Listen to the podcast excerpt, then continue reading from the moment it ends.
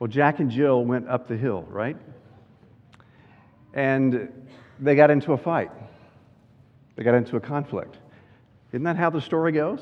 Isn't that why Jack fell down and broke his crown and Jill came tumbling after? Well, probably not, but perhaps you can relate to that. I remember uh, as a teenager, uh, one night, late at night, getting a phone call from my dad asking if I could come pick him up. He was a physician at UNC hospitals. He began working in the emergency room and uh, through the years um, worked in the um, anesthesia department. And uh, one night, about 12:30, 1 o'clock in the morning, he called me up and said, "I need you to come pick me up. I'm all done." So I picked him up. We were driving through downtown Chapel Hill, and he said, Let's stop by the Burger King. I haven't had a bite to eat all day. And so we pulled into the Burger King, and we sat over in this booth right over here. And a few minutes later, a fight broke out over here. And two guys were just going at it, two college students, just in each other's face. And my dad got up and he walked into the fray and I'm thinking, what are you doing? and he grabbed this guy by the collar, and he grabbed this guy by the collar, and he said, Men, knock it off. And they cowered, and they stopped, and we had a superficial version of peace. And we got back in the car, and I'm sitting there scratching my head, and I said, Dad, I've never seen you do anything like that. Why did you do that? And he said, Greg, I've been in the emergency room all day, and I don't want to go back. I don't need another fight. Every one of us can relate to conflict, can't we? Every one of us can walk into the meeting and say, My name is, and I get into conflicts. It is the human condition. It is a deep, deep struggle. It's my struggle. Uh, I've been getting to know many of you. Uh, you've been uh, wonderfully humble and honest and said, you know, it's, it's my struggle.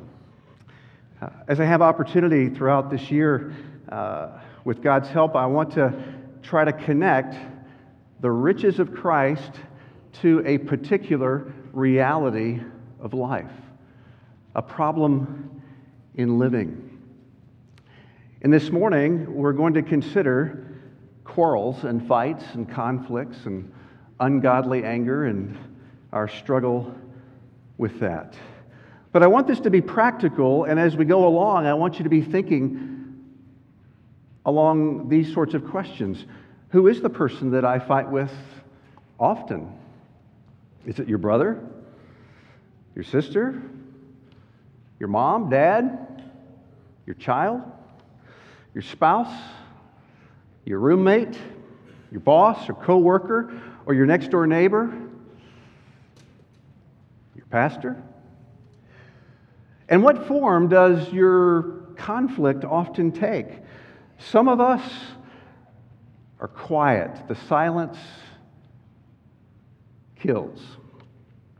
Some of us are flamethrowers and we bring out the heavy artillery and we go on the attack, whereas others of us back up on defense and avoid. Sometimes it's a mere skirmish, sometimes it's all out nuclear war. What's it look like for you? But more importantly, what would it look like for God to step into the chaos, to step into the battle? for the Spirit of God to go to the front lines with the intentions of making you into a peacemaker. To love you so much that He would grab you by the collar, to wake you up to the battle that's really going on, and to show you what He gives in order that you might change from a war maker into a peacemaker. God's word is exactly about our struggle. Let's see how from James chapter 3. chapter 3, verse 13, through chapter 4, verse 12. God speaking through his servant James, who is wise and understanding among you? By his good conduct, let him show his works in the meekness of wisdom. But if you have bitter jealousy and selfish ambition in your hearts, do not boast and be false to the truth. This is not the wisdom that comes down from above, but is earthly, unspiritual, demonic. For where jealousy and selfish ambition exist, there will be disorder and every vile practice.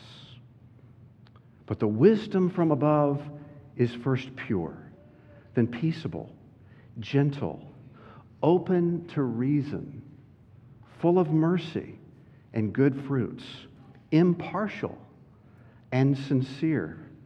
And a harvest of righteousness is sown in peace by those who make peace. What causes quarrels? And what causes fights among you? Is it not this? That your passions are at war within you. You desire and do not have, so you murder. You covet and cannot obtain, so you fight and quarrel.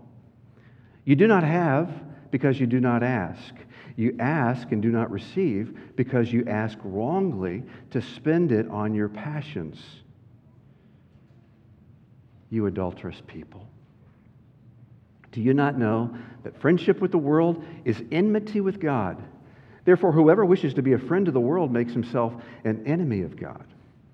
Or do you suppose it is to no purpose that the scripture says, he yearns jealously over the Spirit that He has made to dwell in us. But He gives more grace. Therefore, it says, God opposes the proud, but gives grace to the humble. Submit yourselves, therefore, to God. Resist the devil, and he will flee from you. Draw near to God, and he will draw near to you. Cleanse your hands, you sinners, and purify your hearts, you double minded. Be wretched and mourn and weep. Let your laughter be turned to mourning and your joy to gloom. Humble yourselves before the Lord, and he will exalt you. Do not speak evil against one another, brothers. The one who speaks against a brother or judges his brother speaks evil against the law and judges the law. But if you judge the law, you are not a doer of the law, but a judge. There is only one lawgiver and judge who is able to save and to destroy. But who are you to judge your neighbor? Let's pray.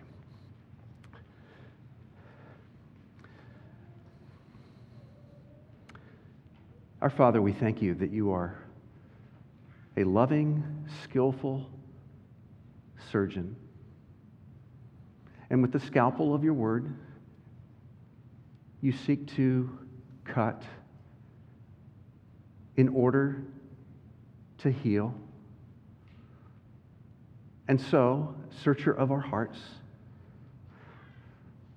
the one who has the cure for what ails us, we pray that you would help us, that you would open our eyes and give our hearts uh, receptivity to what you say. We ask this in Jesus' name. Amen. Here's our path this morning. We're going to first look at the way of the war maker. Secondly, the way of the life changer. And finally, the way of the peacemaker. Let's start with the way of the war maker. In chapter 4, verse 1, James puts the question what causes quarrels and what causes fights among you. Now, the conventional wisdom, the secular counsel, locates the cause out there. You get angry, I get angry, so it is said, because the other person is stupid. Because your father reacted that way. because the person in front of you does not know how to drive, because our hormones are raging, because our core needs are not being met, because you came home after a rotten day at work, because our genetics are hardwired, because we woke up on the wrong side of the bed, because you're hungry and the pantry is empty. And the list goes on. But the common theme is the problem, the cause of quarrels and fights is something outside of you and me. The Bible has another biblical category for that. James uses it earlier in the book, chapter 1 trials and temptations. And they are very significant, but they are influences, never ultimate causes. It's a very important distinction to make. Yes, significant trials. Yes, significant temptations. But they influence, they never determine. The biblical wisdom is revealed in the text. The problem is not out there, the problem is in me. The problem is in all of us. It's the heart. God's gaze searches and discerns the thoughts and intentions of the heart.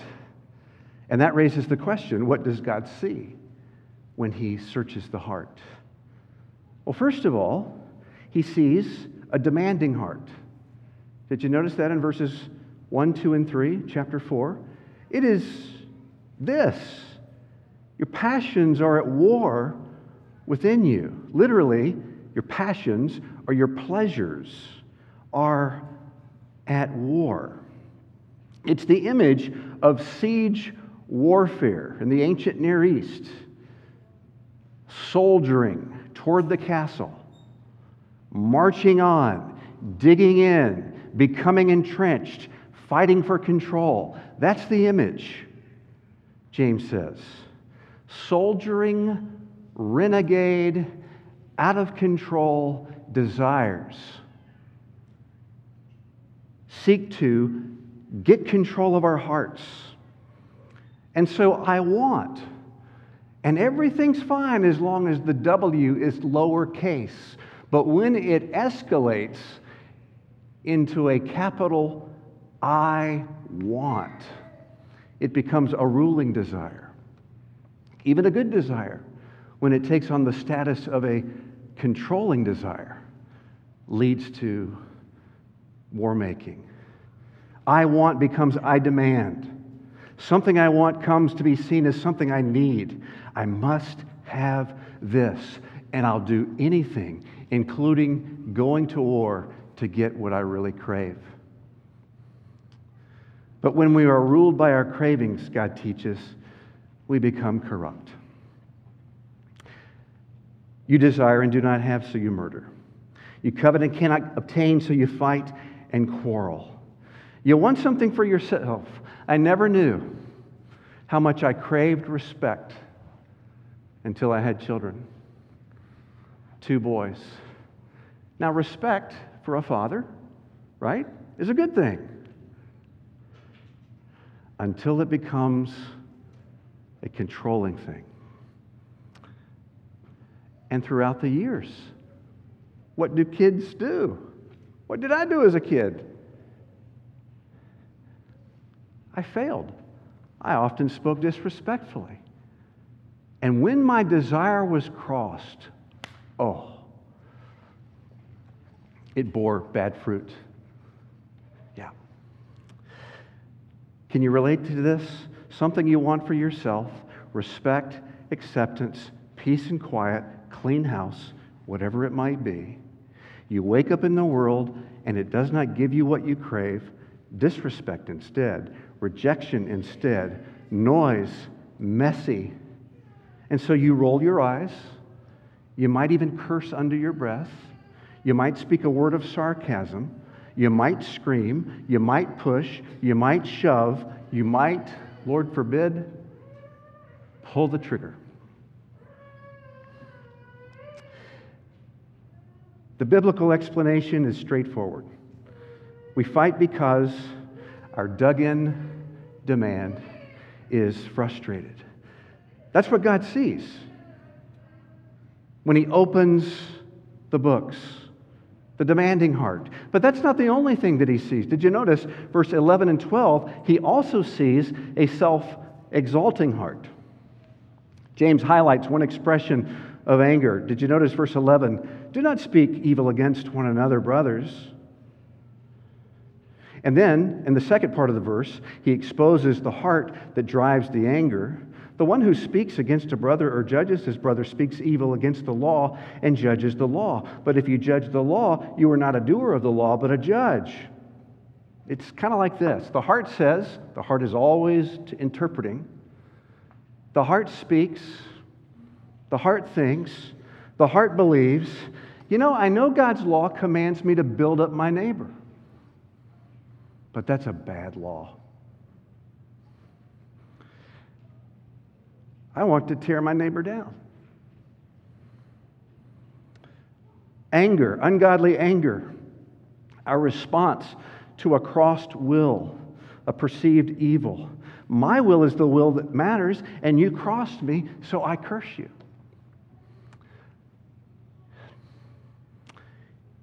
It's the self exalting heart and James exposes it even more candidly. There's only one lawgiver and judge, he who is able to save and destroy. But who are you and who am I to judge your neighbor? Who are we? I like the way David Powlison, counselor, professor, puts it. Who are we? We are a God wannabe. We're playing God. And notice, we're acting like the devil himself, who exalts himself and accuses the brethren, nagging, attacking, and condemning. The demanding heart, the self exalting heart, and notice how God evaluates what he sees. Verse 4 You adulterous people. God has joined himself to his people. There's a tie that binds. He's entered into a covenant with his people, but we drift, we defect, we break the covenant. Our selfish cravings, they're never neutral or isolated, but they're always committed and they are always God related. We either want what he wants or we want something else.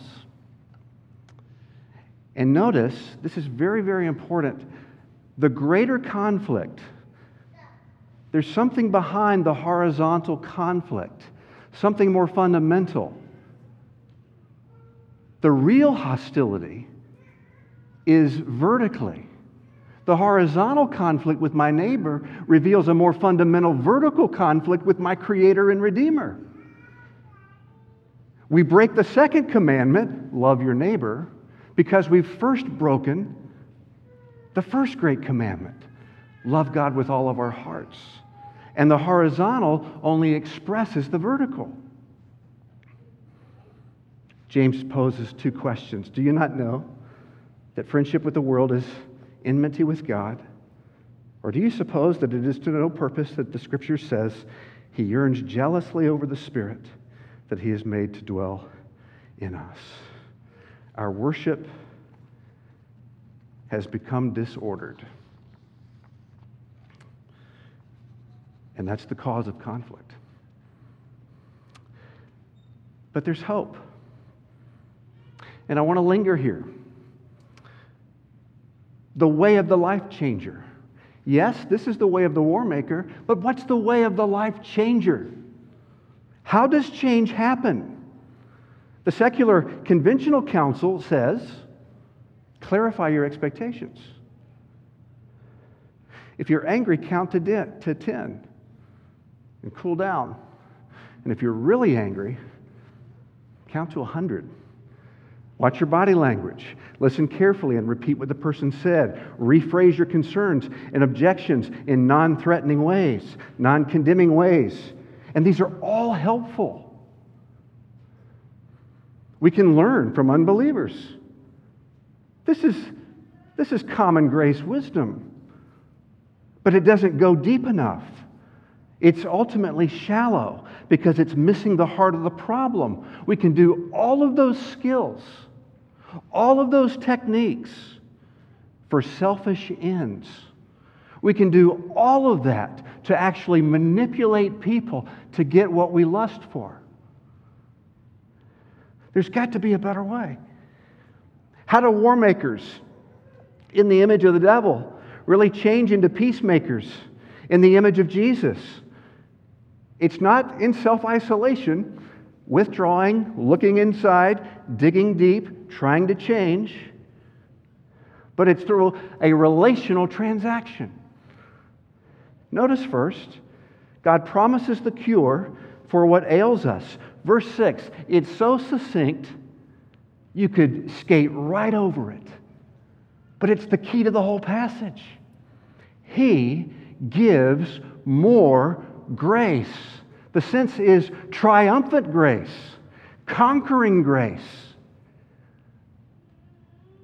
However deep the problem, however strong the lust, He gives more grace, more conquering, triumphant grace. There's a gospel for that. He never tires of working to save us, to rescue us. He gives a river of grace that never runs dry. Imagine a boxing ring. In one corner, there you are, filled with jealousy and selfish ambition, overflowing in a life of disorder and every evil practice that James references in chapter 3. But in this corner is your Redeemer.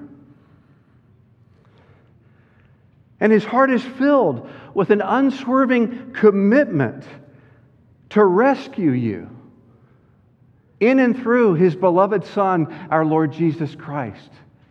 All because of what happened on Friday and all because of what happened on Sunday. You are united to this person through faith, Christian. What a comfort that God's grace is greater than our sin, that God's grace is the double cure. How so? He gives forgiving grace, greater than the guilt of your sin. The anger, just anger of God, falls not on you, but on Jesus for you.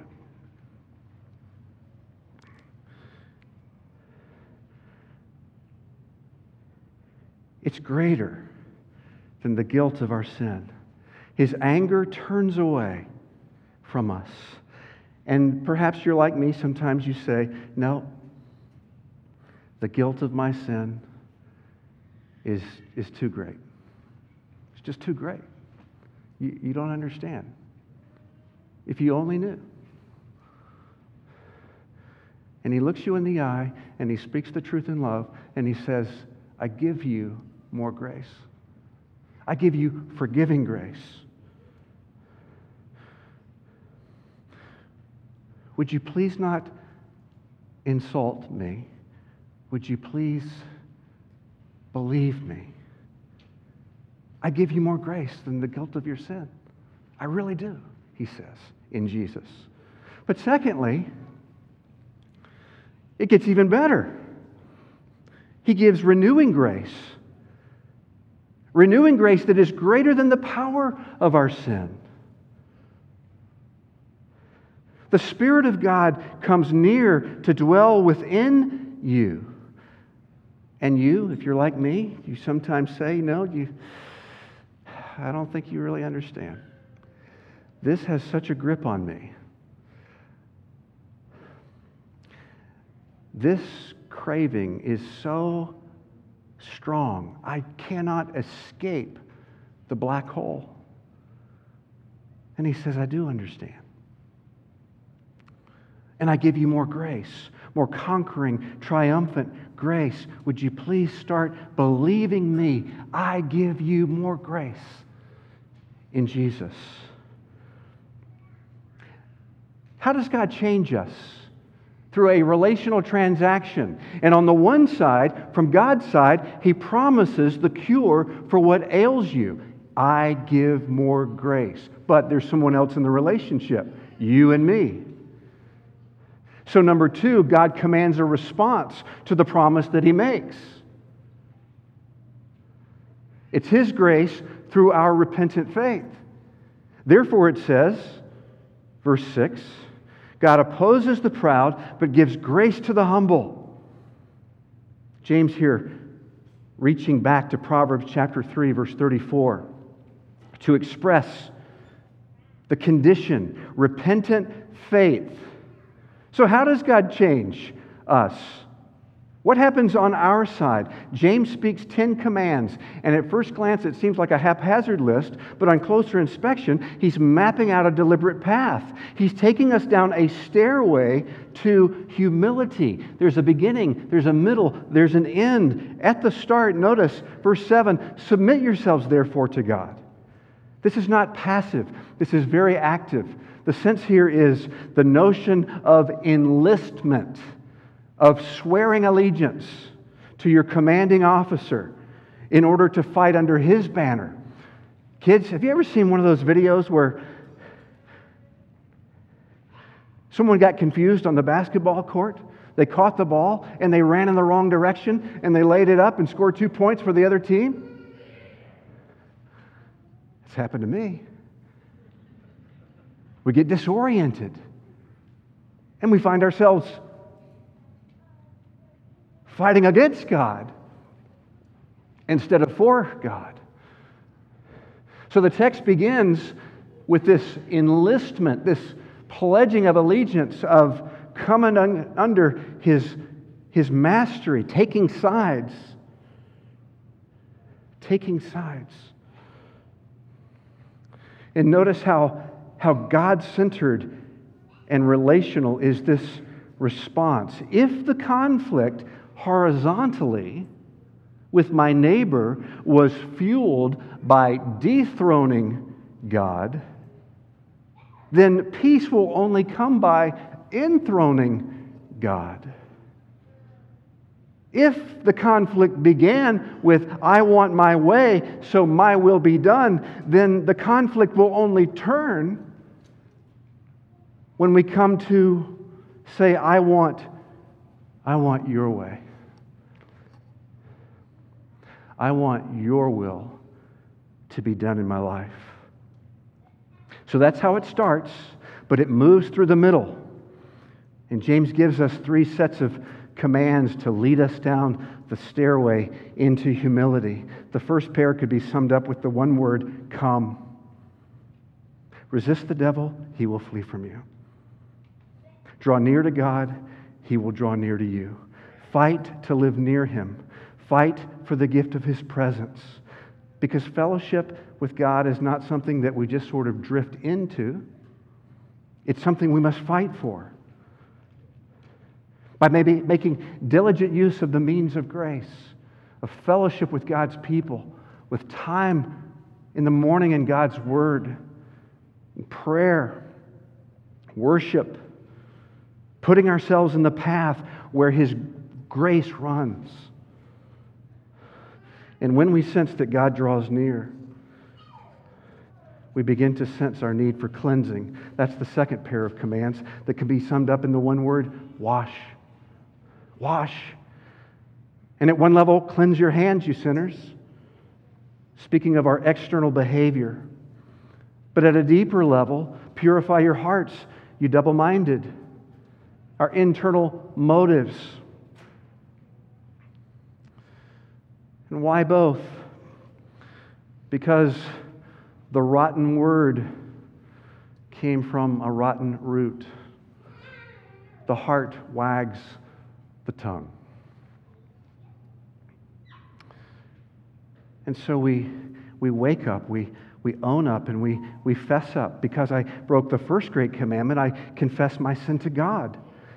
If anyone does sin, we have an advocate with the Father, Jesus Christ the righteous. He is the propitiation for our sins, the Apostle John writes. If we confess our sins, He is faithful and just to forgive us of our sins and to cleanse us from all unrighteousness. And I think we're uh, perhaps familiar with that side of our confession, but maybe not so wise and skillful in the horizontal side. Because my breaking the first great commandment translated into breaking the second greatest commandment, I confess my sin to my neighbor. Very important. I never say if, and I never say but, and I never say maybe. It's all avoiding responsibility and not taking ownership. You know, I'm sorry if what I said offended you. Never. Instead, be specific. I said this to you. This is what I said, and this is why I said it.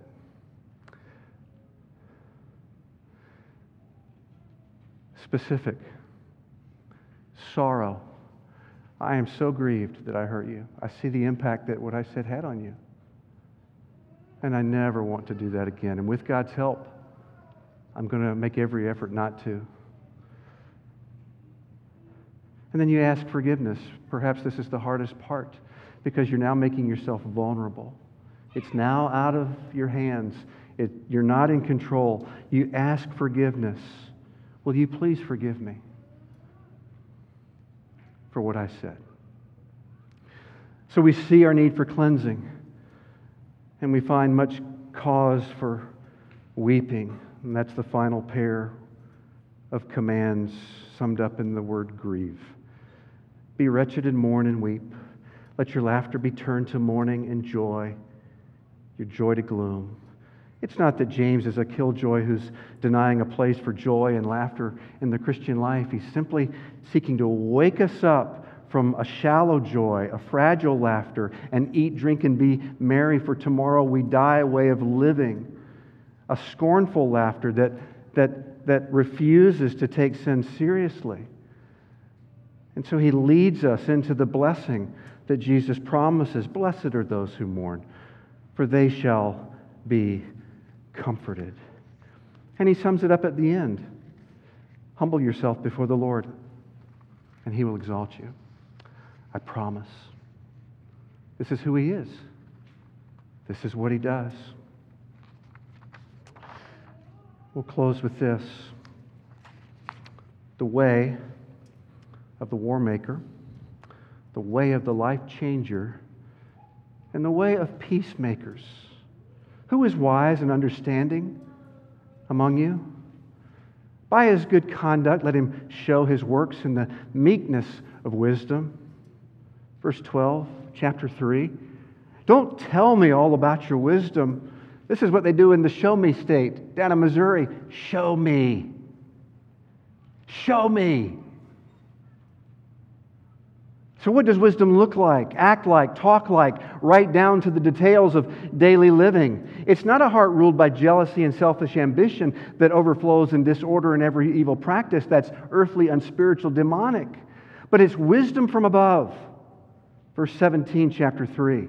It's by the Spirit, in the image of Jesus, the very incarnation of wisdom.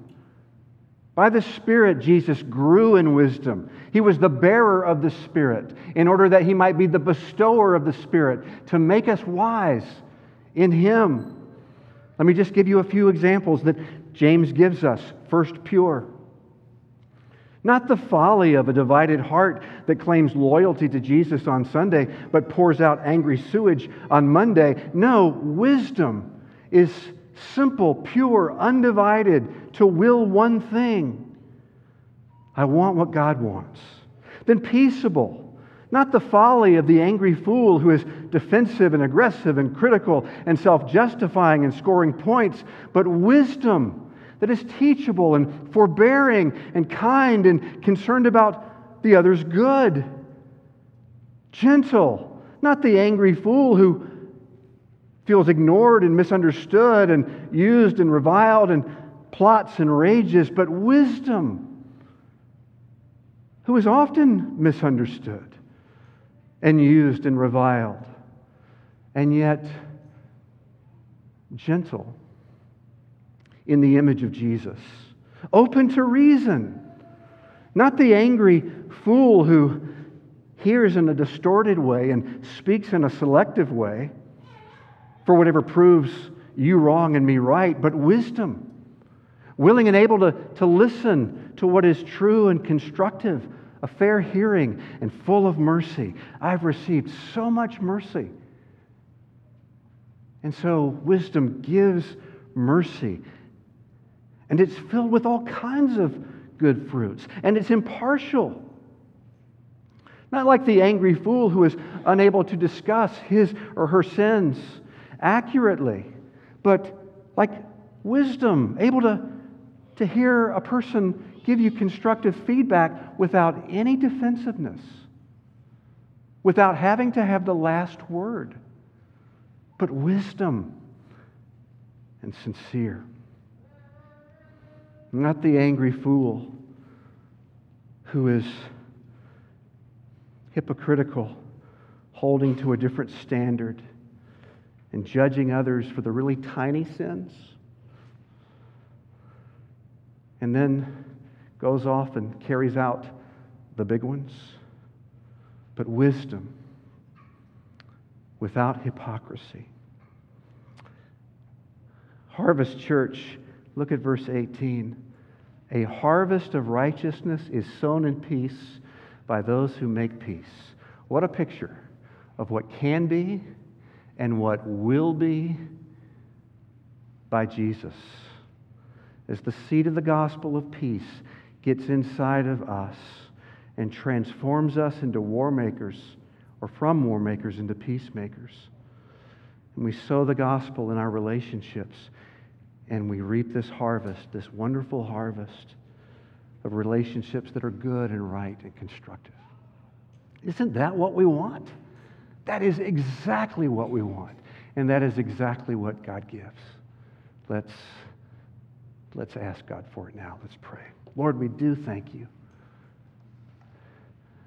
that you cut in order to heal, that you have the goods, the conquering grace to change us from war makers into peacemakers through the peacemaker, our Lord Jesus Christ. And we pray that by the power of your Holy Spirit, this good news would get more and more traction in our hearts in order that we might be an instrument of your peace. And this we ask in Jesus' name. Amen. Let's stand. Let's conclude our worship by singing Wonderful, Merciful Savior.